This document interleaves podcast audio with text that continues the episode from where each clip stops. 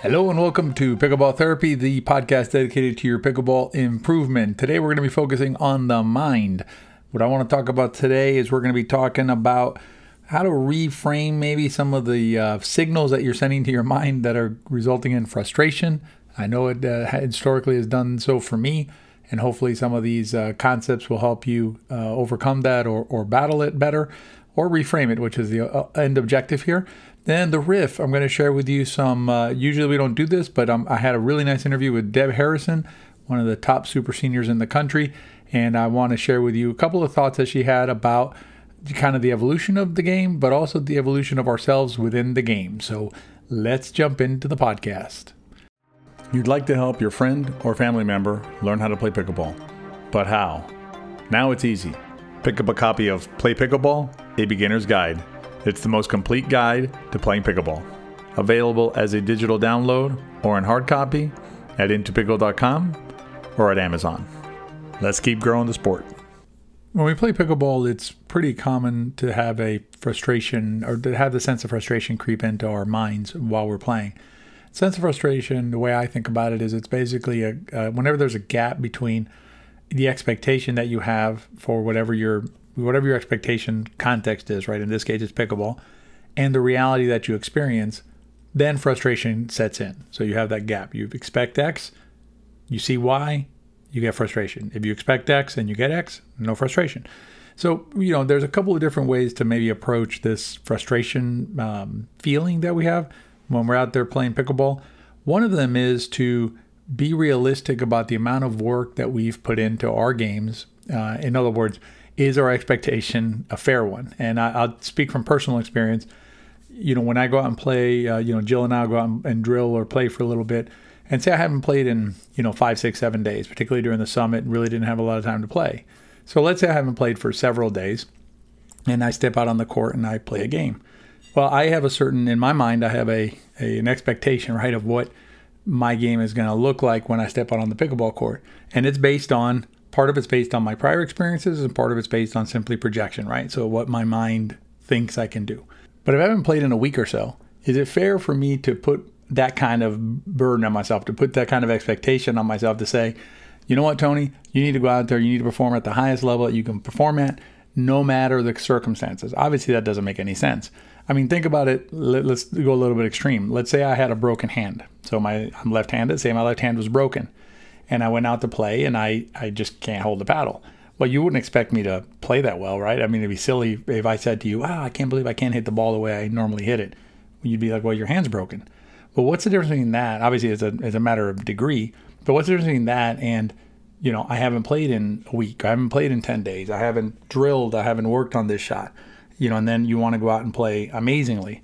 So I think part of it is setting the correct expectation based on the amount of work that you've put in. If you just haven't put in the work, don't expect to go out there and play at a 5-0 level or a 4-5 level.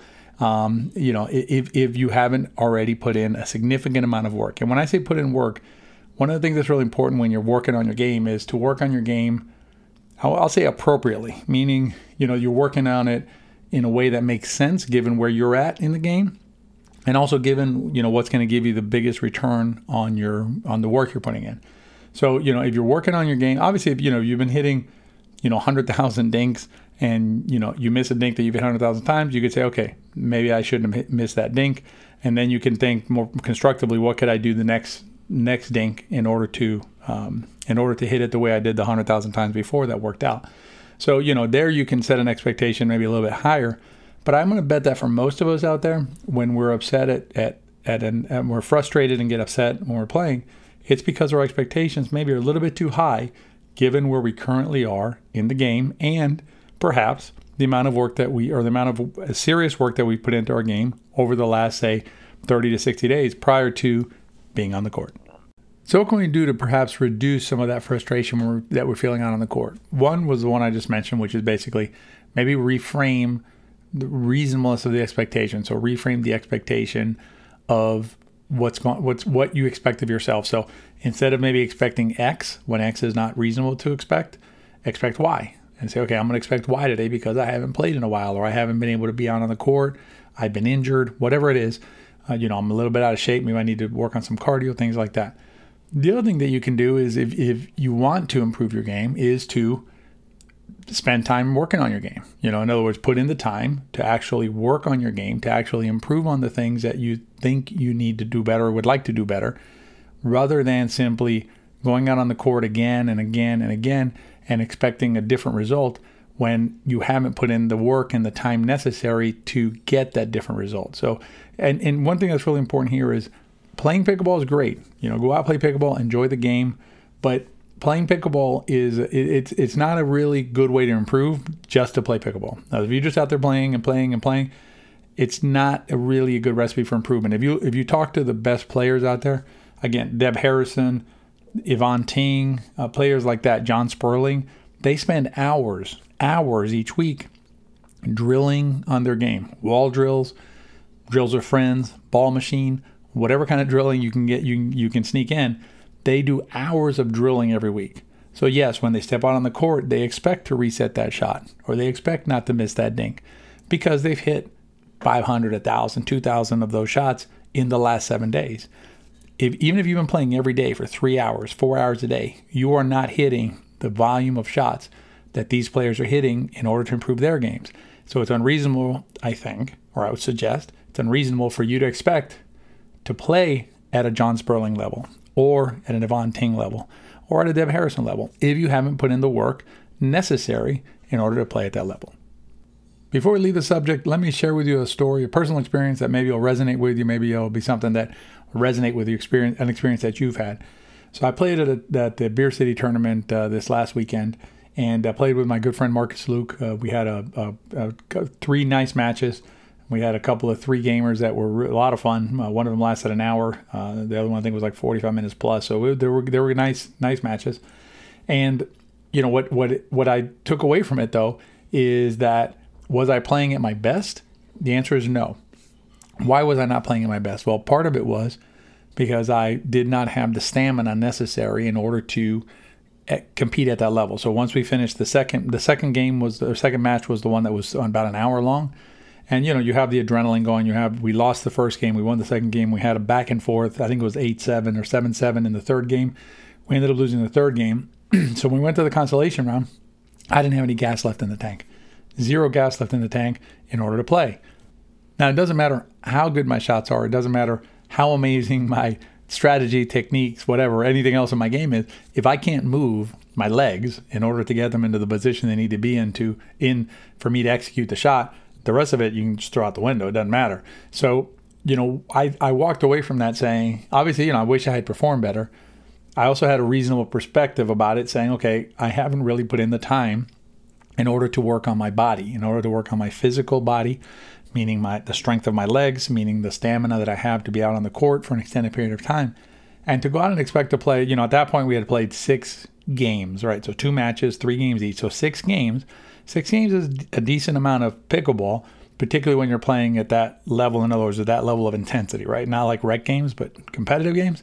So by the time we got to the seventh game, which was the 15 point consolation game, and I had no gas left, well, that was reasonable to expect that I would have no gas left. So no reason to get frustrated then. But but you walk away from it and you say, okay, what now? What am I going to do now with that information? So what I did is I came home. Uh, I uh, started doing uh, cardio uh, two days a week, heavy cardio, and two days a week I'm doing heavy, uh, not heavy lifting, but I'm doing weight training to increase, you know, improve the tone of my of my muscles and just increase my overall strength. So I'm doing overall weight training and overall cardio training uh, at least four days a week uh, to make sure that next time I play in a tournament, I have a more reasonable expectation that I'm going to perform like X rather than get Y. If you want to hear Deb's thoughts on the evolution of the game and how we kind of kind of keep up with it, Stay tuned for the riff. You've studied the pickleball videos, maybe read a pickleball book, taken a lesson or two, but there's just something missing, something to complete the whole picture. That's where We Are Pickleball comes in. We Are Pickleball is the most immersive pickleball learning community available today.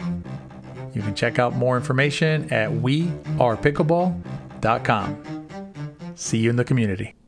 Normally we don't do this, but I, I had an opportunity to interview Deb Harrison a couple weeks ago for the summit, and during my interview with her, we had kind of a, it was on the record, off the record kind of conversation. You know, we were just chatting about about the game and things like that. And um, I thought it was a really, uh, you know, in looking it over uh, this last week, I, I, yeah, I thought it was really helpful information the way she kind of summarized the way the game's evolved. So I figured I'd share that with you. And the context of this is we were talking about. Uh, we were filming a, a, video for YouTube where basically we did a. Uh, she was showing us a new shot. She, she's adding basically a, more of a roll to her forehand drive because she wants to be able to be more offensive in her game.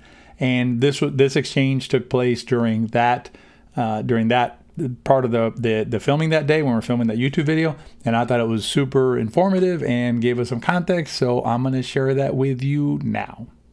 People go through transitions. Mm-hmm. You know, like uh, they come into this game wildly hitting the ball yes. and having a good time at yeah. it. Then they're told you, you got to learn the soft game. Right that stupid soft game, the third it. shot drop. Okay, and then they only do that. They forget that they can speed it up right. sometimes. Right. So this is my reclaiming that spirit of hitting a ball hard gotcha. at times.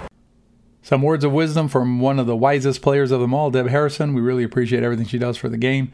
You can check her out at picklepongdeb.com. Picklepongdeb.com. I'll put it in the show notes so you can uh, connect with her if you want to find out more about what Deb Harrison is up to. So, hope you enjoyed the podcast. If you enjoyed it, please give it a rating. It really helps us reach other players and also share it with your friends. Remember, if you enjoyed it, they probably will too.